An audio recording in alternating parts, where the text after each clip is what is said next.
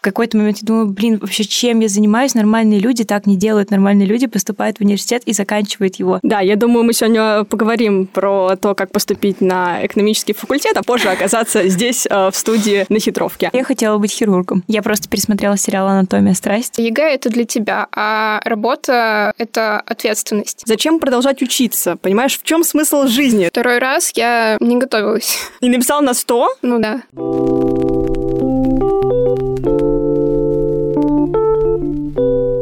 Привет. Наверное, ты часто задаешься вопросом, как поступить. Часто сталкиваешься с непониманием, думаешь, что нет правильного решения. В нашем подкасте мы обсуждаем темы и вопросы, которые не стыдно обсудить. Каждый выпуск мы приглашаем абитуриента, который имеет страхи и сомнения насчет вышки и департамента медиа, и студента, который делится своим опытом. Сегодня мы поговорим о сложностях перепоступления, эмоциональных и бюрократических.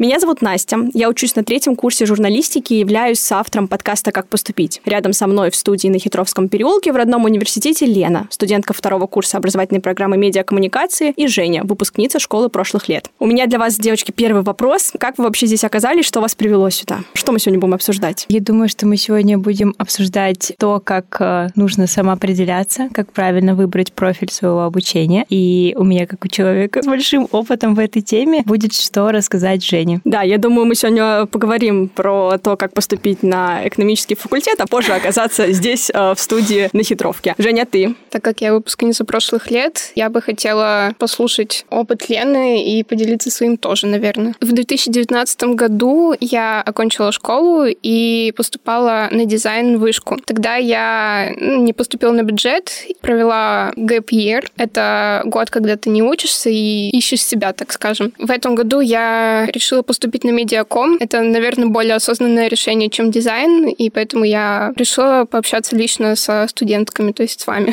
Тут важно заметить, что я в журналистике, но в целом я думаю, что мы можем э, поделиться своим опытом. Лена, в каком году ты поступала? Я закончила школу в две тысячи семнадцатом году. Вот. Боже, как это было давно. Да. После того, как я выпустилась из школы и сдала ЕГЭ, я поступила в СПбГУ на экономический факультет в Питер и год проучилась на экономе. После этого года я поняла, что это направление мне абсолютно не нравится, что я чем-то, наверное, не тем в своей жизни занимаюсь. Мне было скучно, мне не нравилось, я не понимала, зачем я вообще тут и к чему я иду дальше. И поняла, что свой вектор развития нужно менять. А почему ты изначально выбрала вообще экономику?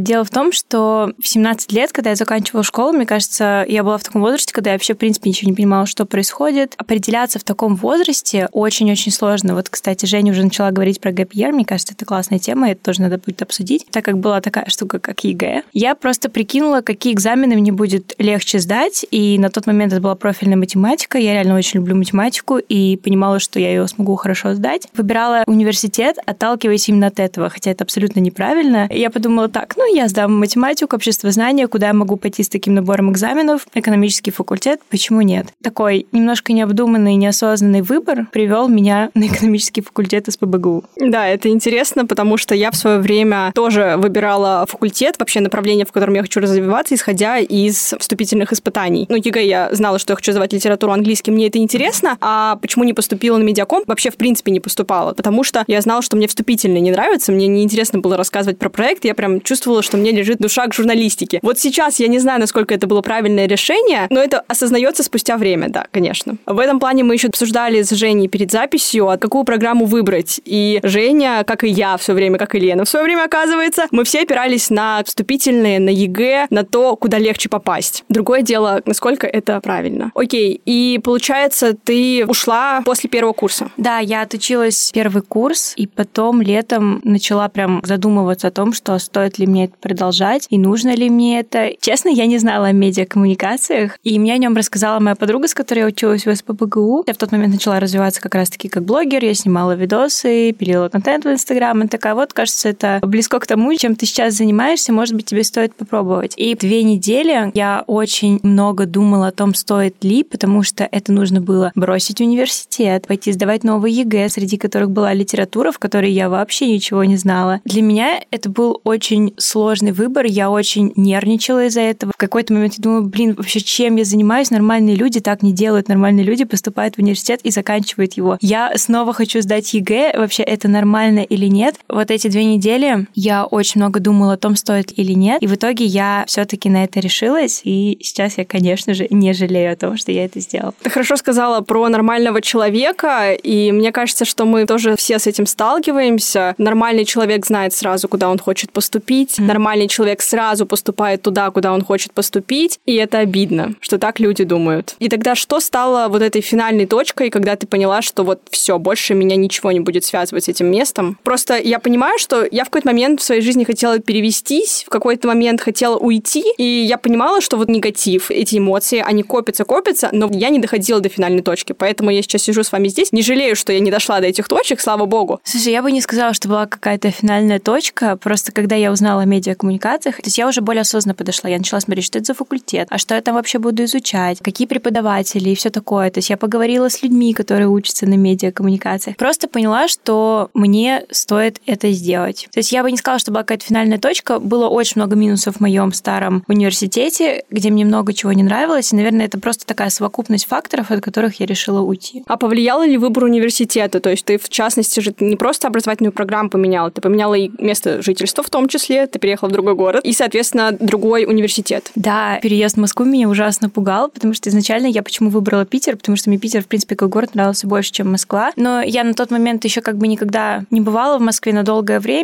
была как-то проездом, и Москву я в тот момент еще не прочувствовала. И для меня сначала тоже был стресс, что нужно будет переехать в Москву, а это вообще другой город, он еще больше, он еще страшнее, сложнее. Это все на меня очень сильно морально давило, я прям помню, как мне было плохо, потому что мне казалось, что так не надо делать, не надо ничего менять, это страшно. На самом деле вообще не страшно. Это, наоборот, оказалось очень да, правильным оказалось решением. Очень круто. Хорошо. Ты уже в целом сказала, я так понимаю, вариантов других, помимо медиакоммуникации, ты не планировала? Нет, я смотрела журналистику еще, но я понимала, что к журфаку у меня не лежит сердечко, поэтому меня вот именно это направление заинтересовало, оно, по сути, такое уникальное. Ну, поэтому... вообще, кстати, уже не уникальное, в МГУ тоже теперь есть, но да, в, в целом, появилось, когда ты поступала... По-моему, уже позже, да, оно появилось. Да. Но я бы, честно, не стала рассматривать МГУ.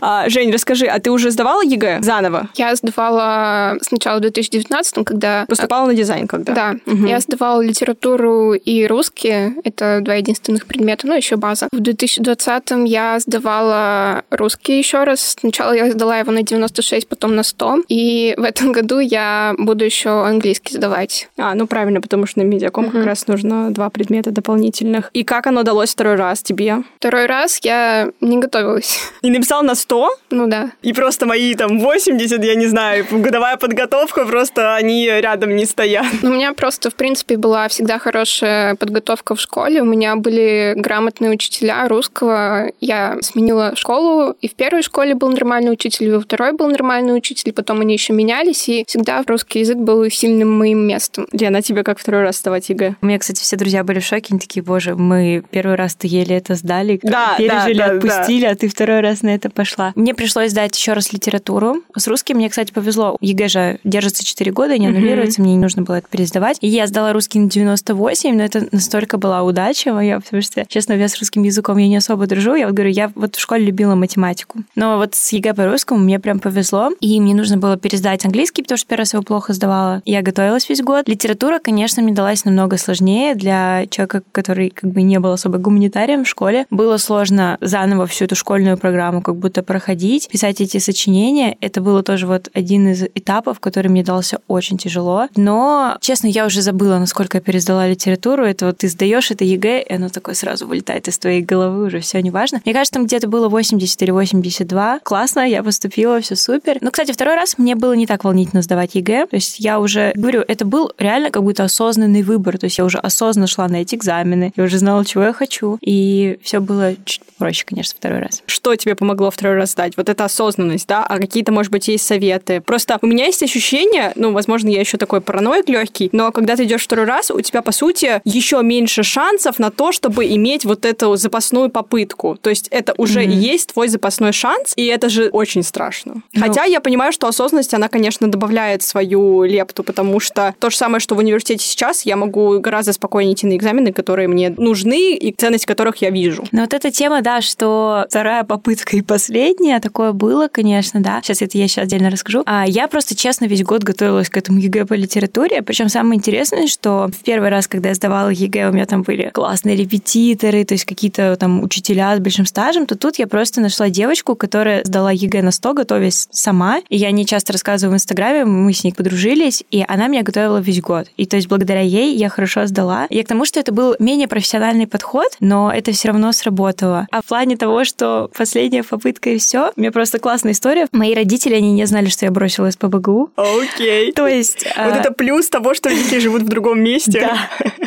Они до сих пор об этом не знают. Я думаю, они не будут слушать этот подкаст. Получилось так, что они меня поддержали, когда я сказала, что я хочу менять университет. Они такие: круто, мы тебя поддержим, но, пожалуйста, не бросай пока СПбГУ. Ну, как бы учись как-нибудь, ну, типа, чтобы тебя просто не отчислили. Я просто сразу поняла, что учиться и там, и готовиться к ЕГЭ — это не очень совместимые вещи, как бы ни туда, ни сюда. Да, да, да. Еще один фактор стресса. Мне нужно было бросить универ, а я такой ботан. Я всегда училась хорошо, чтобы я бросила университет. В общем, я просто перестала туда ходить, меня отчислили зимой, и мои родители до сих пор об этом не знают. То есть они думали, что я как бы, ну, не пересдам ЕГЭ, останусь учиться, а я понимала, что у меня нет вариантов не пересдать ЕГЭ, потому что из другого университета меня уже отчислили. Так что это было все или ничего. У меня не было вариантов его не сдать. Офигеть, у меня аж мурашки пошли, когда ты все это рассказала. Какой стресс. Да.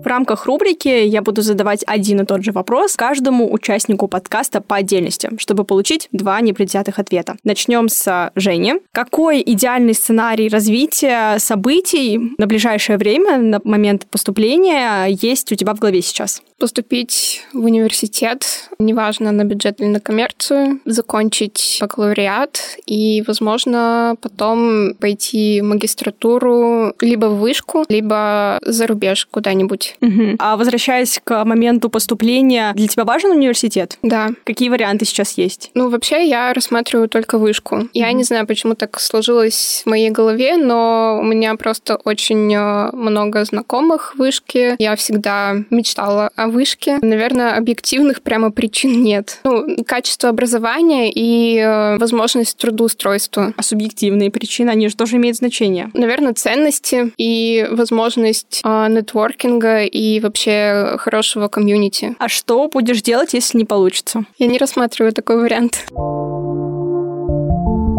С нами в студии Лена. Ты рада, что с тобой случился такой путь? Да, потому что это огромный опыт, это научило меня многим вещам, и на самом деле, если бы у меня не было вот этого пути с СПбГУ, с Питером, то моя бы жизнь сейчас была бы совсем другой. Поэтому все, что не делается, все к лучшему. Очень хороший ответ. А что будешь делать, если и эта точка окажется не итоговой, и дальше тебе придется заново перепоступать, заново учиться? Нет. Мне так нравится, что вы не рассматриваете другие варианты обе? Нет, нет, уже нет. Камон, мне уже двадцать один, мне уже надо заканчивать университет. Больше ничего не рассматриваю, реально. Медиакоммуникации топ.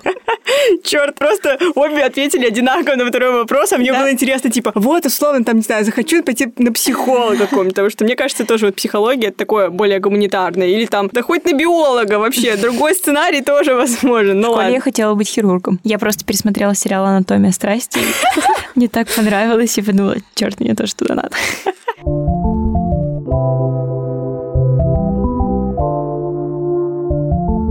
Продолжим про вот этот период э, депрессии, стресса. Ну, как бы я его назвала, gap year. Что вы про него расскажете? В первый год я начала работать. В общем, я готовилась к ЕГЭ по-русскому на курсах. Это курсы от эксперта ЕГЭ. Там я, в принципе, была довольно активна, и меня заметили. Поэтому я начала работать проверяющим сочинения. С тех пор я продолжаю проверять сочинения, отвечать на вопросы учеников, и с этого года я еще копирайтер. В общем, довольно трудно совмещать работу и подготовку, потому что когда ты понимаешь, что вот у тебя обязанность сделать вот это по работе, ты не можешь это бросить. Сложно переключиться на ЕГЭ, потому что ЕГЭ — это для тебя, а работа — это ответственность. У меня сейчас то же самое. Университет — это для себя, а работа еще есть, и она никуда не девается. Я тебя понимаю, да. Лен, что ты скажешь? А, Габьер — это то, что я рекомендую всем, кто планирует планируют поступать в университет, я рекомендую просто после школы взять реально вот этот gap year, один год, понять, что вам нужно, чем вы хотите заниматься, изучить это все без какой-то паники, стресса, вот этого давления со стороны школы. То же самое ЕГЭ. Мне кажется, это очень круто сдать какие-то базовые ЕГЭ, которые нужны для того, чтобы закончить школу официально. И в следующем году просто уже спокойно готовиться к тем предметам, которые тебе нужны в университете. В общем, мне кажется, это очень важная штука, которую, к сожалению, у меня вот, например, не было. Мне бы, наверное, родители бы не разрешили взять этот gap year, потому что для них это абсолютно какая-то непонятная штука. В смысле, ты после школы там не идешь в университет, когда все идут. Но это то, что я, наверное, всем порекомендовала, чтобы просто понять, чего вы хотите, изучить университеты, направления и выбрать то, что нужно. Я согласна, потому что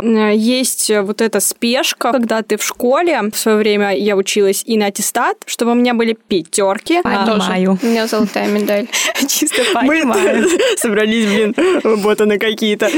В общем, да, приходилось работать и на биологию, на химию, которую я ненавидела, и готовиться к ЕГЭ, и еще в том числе на медиа, на всяких, это вступительные испытания. И тебя просто разрывает. Мне не нравилось ЕГЭ, и в школе учиться мне не нравилось. И ДВИ в целом, когда ты не понимаешь, что делать, а тебя вроде просят что-то делать, тебя все это бесит, это напряжение. И в итоге это реально превращается в какую-то полную суматоху, где этот хаос, с которым ты не знаешь, что делать. И gap year — это правда крутая тема. Жаль, но в свое время я об этом не знала. Я слышала об этом понятии, но я такая, ну это же не для меня, но это mm-hmm. там для людей, у которых там нет представления, что они хотят mm-hmm. делать. Mm-hmm. А я же хочу стать журналистом, я же знаю, чем я хочу заниматься. Mm-hmm. Я с первого дня, мне кажется, университета поняла, что классическая журналистика — это вообще не мое. Потому что подкасты я все-таки отношу уже к более такому современному mm-hmm. вайбу. Спешка после школы, она ни к чему. И этот подкаст задумывался как новый канал коммуникации, более неформальный, mm-hmm. более сближающий абитуриентов и департамент. И вот мне кажется, что чем старше мы становимся, чем департамент медиа более становится взрослым, с большим количеством студентов, получается так, что растет вот этот уровень осознанности благодаря студентам, с которыми можно пообщаться. Они стали более доступны, чем раньше. Потому что в свое время, я помню, когда я поступала, у меня не было контактов конкретных студентов. А еще я была супер скромнягой, поэтому подойти на дни открытых дверей с кем-то заговорить среди волонтеров, которые пришли ради того, чтобы тебе рассказать, с тобой поделиться, это было прям очень странно. Но, кстати, наверное, первый совет — это как раз общаться со студентами, приходить на дни открытых дверей и вообще другие мероприятия, которые проводит Вышка. Да, я бы еще также посоветовала именно изучить саму программу. Сейчас же это все в открытом доступе. Ты можешь посмотреть, какие предметы стоят в расписании, что вообще изучают студенты, и посмотреть реально, какие направления есть. И изучить вот это все подробнее, чтобы понимать, куда ты идешь. Ну вот, с другой стороны, общаясь с новыми абитуриентами, я понимаю, насколько они, правда, более подготовлены в этом плане, и меня это радует. Я надеюсь, что это будет улучшаться.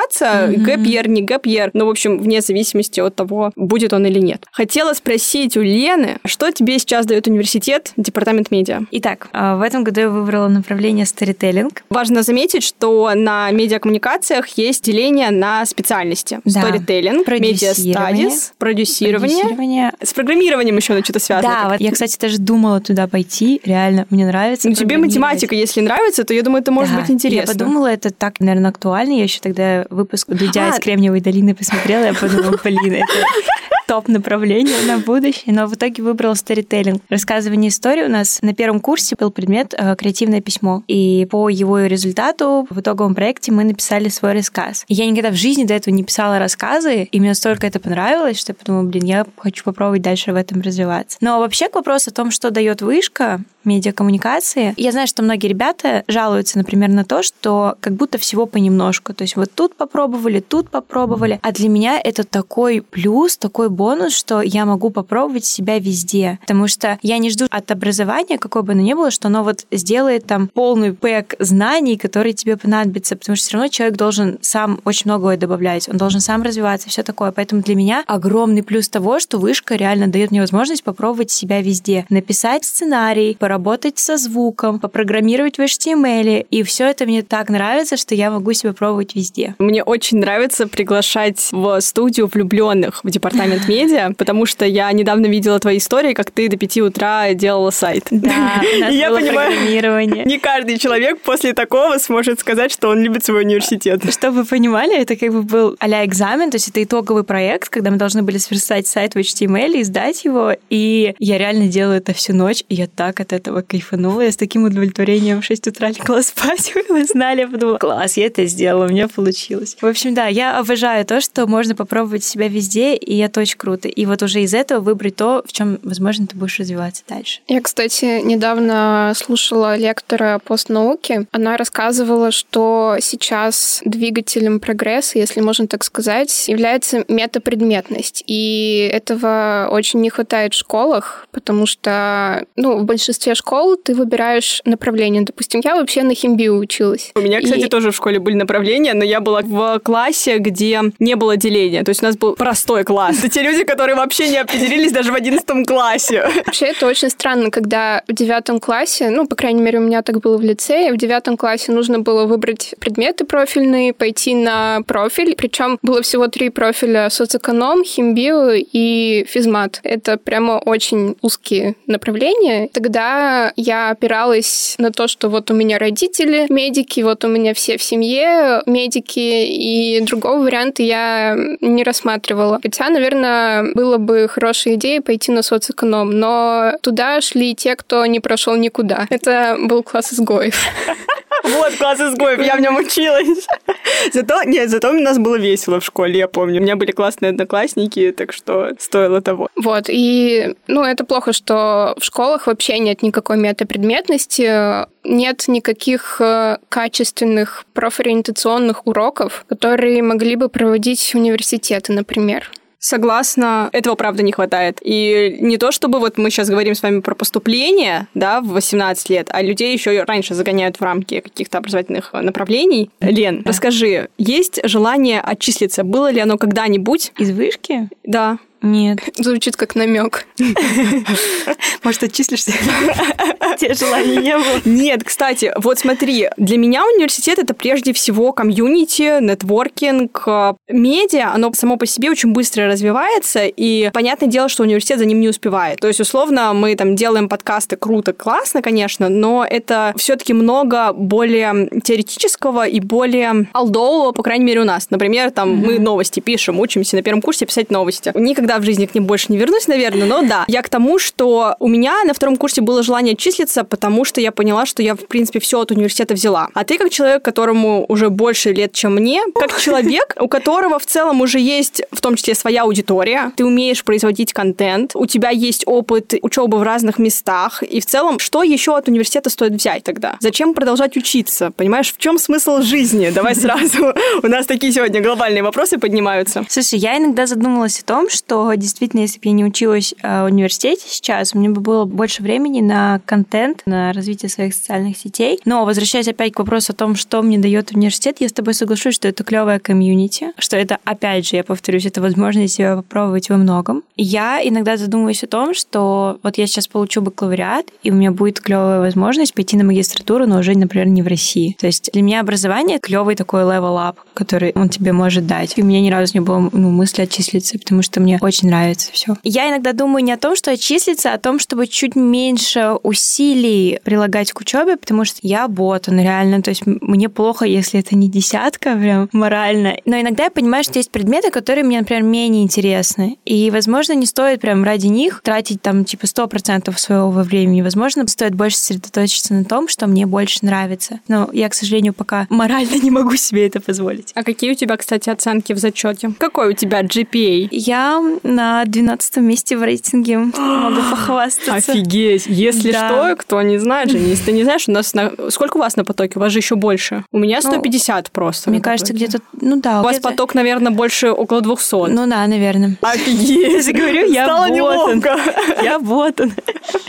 Блин, круто. Я иногда задумываюсь о том, что зачем я так гонюсь за оценками? Но, возможно, это еще какая-то со школы установка. У нас был предмет десять фильмов о медиа и журналистике, или девять. Он называется, по-моему, девять, но на самом деле их десять. Он идет совместно у журфака и у медиакоммуникаций. Да. Предмет этот прям понравился. И у нас итоговая работа была. Я вот опять, я кайфанула от итоговой работы. Я выбрала очень интересную тему. Прям с удовольствием написала эту работу. У меня была хорошая оценка, но просто когда я смотрела оценки, я поняла, что у меня у одной вышла десятка. Я подумала, боже, какой же я ботан реально. Типа, чем, чем я еще занимаюсь, кроме учебы? Это было круто. Окей. Мы сейчас немного про университет поговорили. Открутим немного время назад и вернемся к перепоступлению. Может быть, мы сформируем какие-то советы про программу. То есть мы говорили про то, чтобы общаться со студентами. Я хотела добавить. Я думаю, полезно общаться не только со студентами, которые волонтерят на днях открытых дверей и каких-то официальных мероприятиях. Потому что это заинтересованные да. люди, которые нужно готовы... Нужно искать незаинтересованных людей. А ты таких находила? Я не искала, если честно. Я думаю, просто там, допустим, листать группу какую-нибудь... И вот эти комментарии по типу «Фу, говно, да, да, да. департамент медиа, отчисляюсь!» Ну, я, кстати, не верю, что такие комментарии пишут, и если даже пишут, то, мне кажется, их удаляют. Но на всяких сайтах Поступиру или что-то такое, а. вот там точно нельзя верить отзывам. Там обычно пишут те, кто ничего не умеет, и поэтому засирают университет.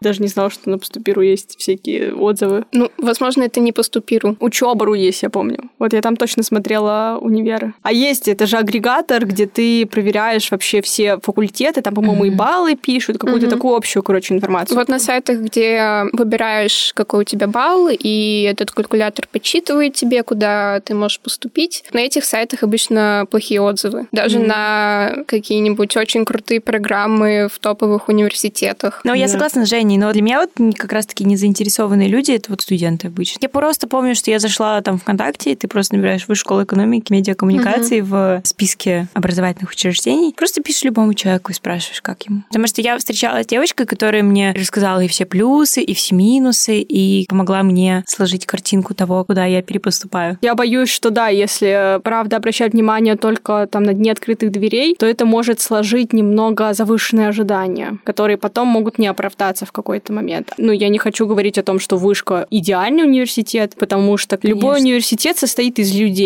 И mm-hmm. люди, как бы, они не машины, они могут ошибаться. Mm-hmm. И могут там пары переноситься. Может, преподаватель просто забыть о том, что у него была пара. Это верхушка айсберга. Mm-hmm. Есть еще другие сложности, с которыми можно столкнуться. Например, в свое время на втором курсе я не смогла перевестись на майнер, на который хотела. Это дополнительное направление. Потому что прошел срок в десять дней. Другое дело, что у меня прошло там, условно, две пары, за которые я не могла принять решение. И я прям тогда очень сильно злилась. Ну, то есть я хотела всех порвать, потому что просто бюрократия, mm-hmm. но это Вышка. Ну, то есть это как бы университетские правила. Думаю, что мы можем заканчивать, потому что у меня больше а нет все? к вам вопросов. Спасибо вам большое за участие. Спасибо, Спасибо что за приглашение. Да. да, и до встречи в следующих выпусках. Пока-пока. Пока.